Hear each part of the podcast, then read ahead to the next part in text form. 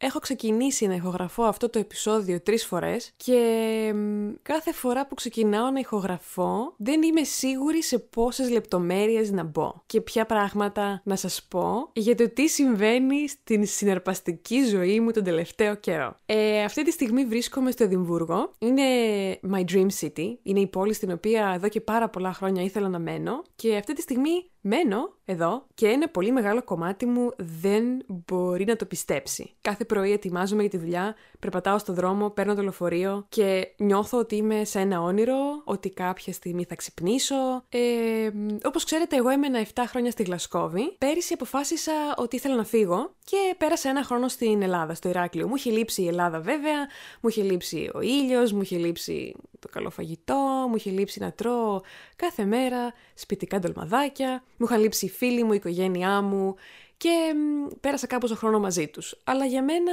μετά από ένα χρόνο, η Ελλάδα είναι αρκετή, υπεραρκετή και την πρωτοχρονιά αποφάσισα ότι είχε έρθει η στιγμή να αρχίσω να κάνω πλάνα και να επιλέξω πού θέλω να ζήσω, πού θέλω να είμαι μόνιμα, πού θέλω να μετακομίσω. Η πρώτη σκέψη που ήρθε στο μυαλό μου ήταν το Εδιμβούργο. Το Εδιμβούργο είναι μια πόλη στην οποία, όπως είπα, ήθελα πάντα να ζω.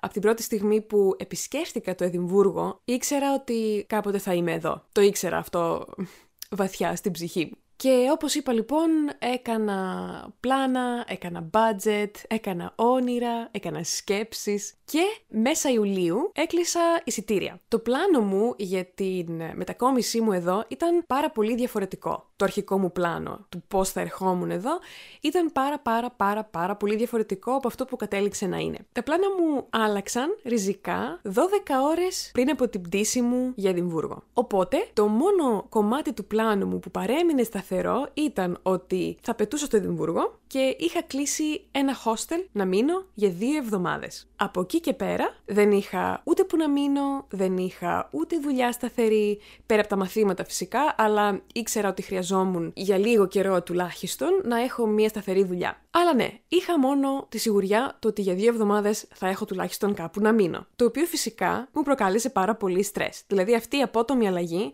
με άγχωσε πάρα πολύ, όχι τόσο στην αρχή, αλλά αργότερα που ήμουν ήδη εδώ, ήξερα ότι είχα μετρημένες μέρες, ας το πω έτσι, για να οργανώσω τη ζωή μου και ήξερα ότι έπρεπε μέσα σε δύο εβδομάδες να βρω μόνιμη δουλειά και σπίτι.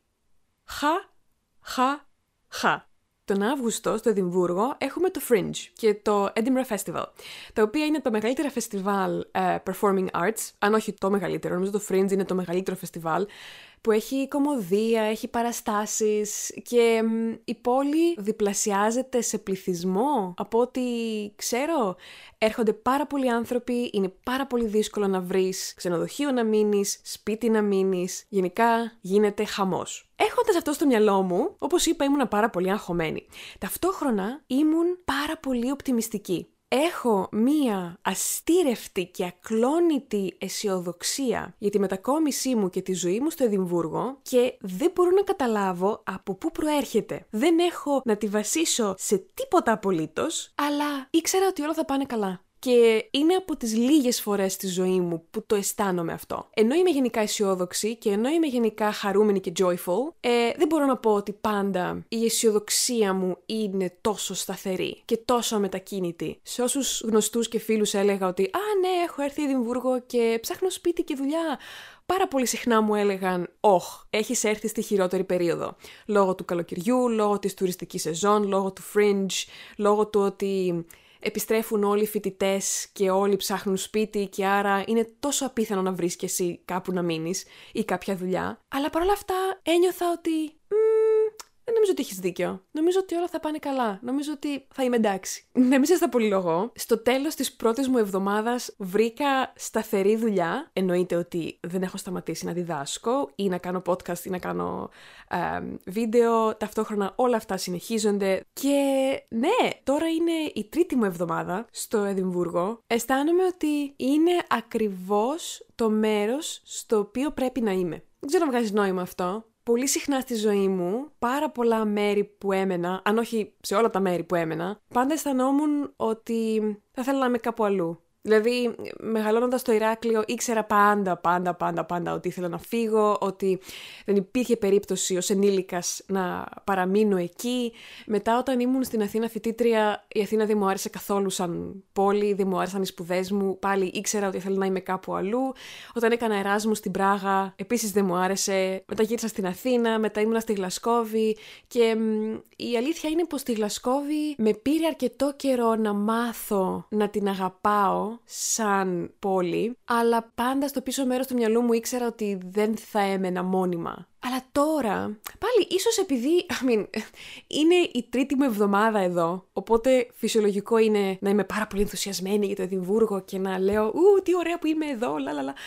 Αλλά προς το παρόν νιώθω ότι είναι το μέρος στο οποίο θέλω να είμαι. It feels right. Υπάρχουν μόνο δύο μέρη στον κόσμο στα οποία έχω αισθανθεί έτσι. Το ένα μέρος είναι η Βιέννη και το άλλο είναι το Εδιμβούργο. Ε, ναι, συγγνώμη, καλησπέρα. Editing Δαρία εδώ. Ξέχασα να αναφέρω ότι η τρίτη πόλη στην οποία αισθάνομαι έτσι είναι φυσικά το Βερολίνο. Είναι τα μόνα δύο μέρη στα οποία αισθάνομαι ότι. Hm, ναι, νομίζω πως ταιριάζω εδώ. Και το πολύ παράξενο είναι ότι όταν βρίσκομαι και στα δύο μέρη, ένα κομμάτι του μυαλού μου σκέφτεται ότι δεν αξίζω να είμαι εδώ. Καλώς ήρθατε για μία ακόμα φορά στο segment Θεραπεία με τη Δαρία. Σαν να νιώθω ότι the city is too good for me. Είναι παράξενο. Ίσως επειδή δεν μεγάλωσα σε μέρη τα οποία αγαπούσα πολύ ή σε μέρη που θεωρούσα ότι μπορούσα να, να ανθίσω. Δηλαδή δεν μπορώ να πω ότι ούτε το Ηράκλειο, ούτε η Αθήνα, ούτε η Πράγα ήταν μέρη στα οποία θεωρούσα ότι άνθιζα ενώ η Βιέννη και το Εδιμβούργο είναι πόλεις που με εμπνέουν.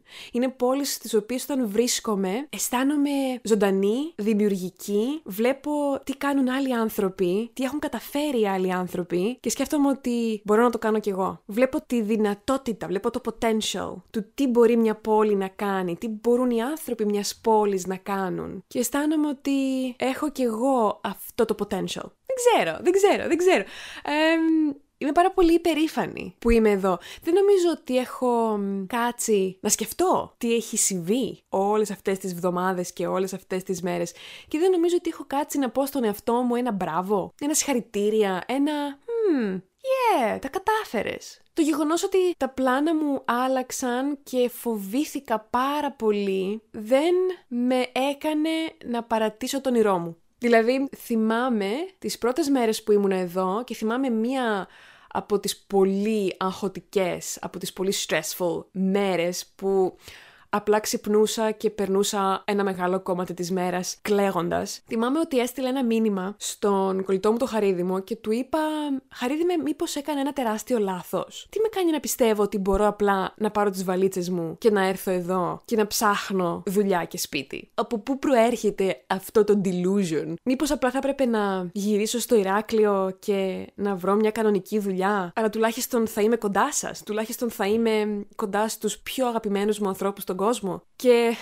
ο Χαρίδημος, σοφότατος όπως πάντα, μου είπε μείνε στο Εδιμβούργο και κυνήγησε αυτό που θέλεις. Δεν θα κόψεις τα φτερά σου επειδή εμείς είμαστε στο Ηράκλειο. Και αυτό ήταν κάτι που μου έδωσε απίστευτη δύναμη. Γιατί ο Χαρίδημος έχει δίκιο. Είναι αλήθεια ότι οι αγαπημένοι μου άνθρωποι είναι στο Ηράκλειο. Σε αυτή την πόλη που μεγάλωσα, αλλά στην οποία ξέρω ότι δεν θέλω να μένω. Ξέρω ακριβώς που θέλω να είμαι και ξέρω ακριβώς τι θέλω να κάνω και θα ήταν πολύ κρίμα να άφηνα αυτό το όνειρο απλά επειδή φοβάμαι. Όπως πάντα ο Χαρίδημος έχει δίκιο. Ζω στην πόλη των ονείρων μου και είμαι πάρα πολύ χαρούμενη. Αυτό ήταν ένα πάρα πολύ μικρό update που είμαι, τι κάνω, γιατί δεν έχω ανεβάσει podcast εδώ και πάρα πολύ καιρό. Είναι γιατί α, είχα άλλες προτεραιότητες. Είχα τις προτεραιότητες της επιβίωσης μου, αλλά τώρα που όλα μπαίνουν σε μια, σε μια ευθεία, σε μια τροχιά, σε ένα ρυθμό, θα επανέλθω.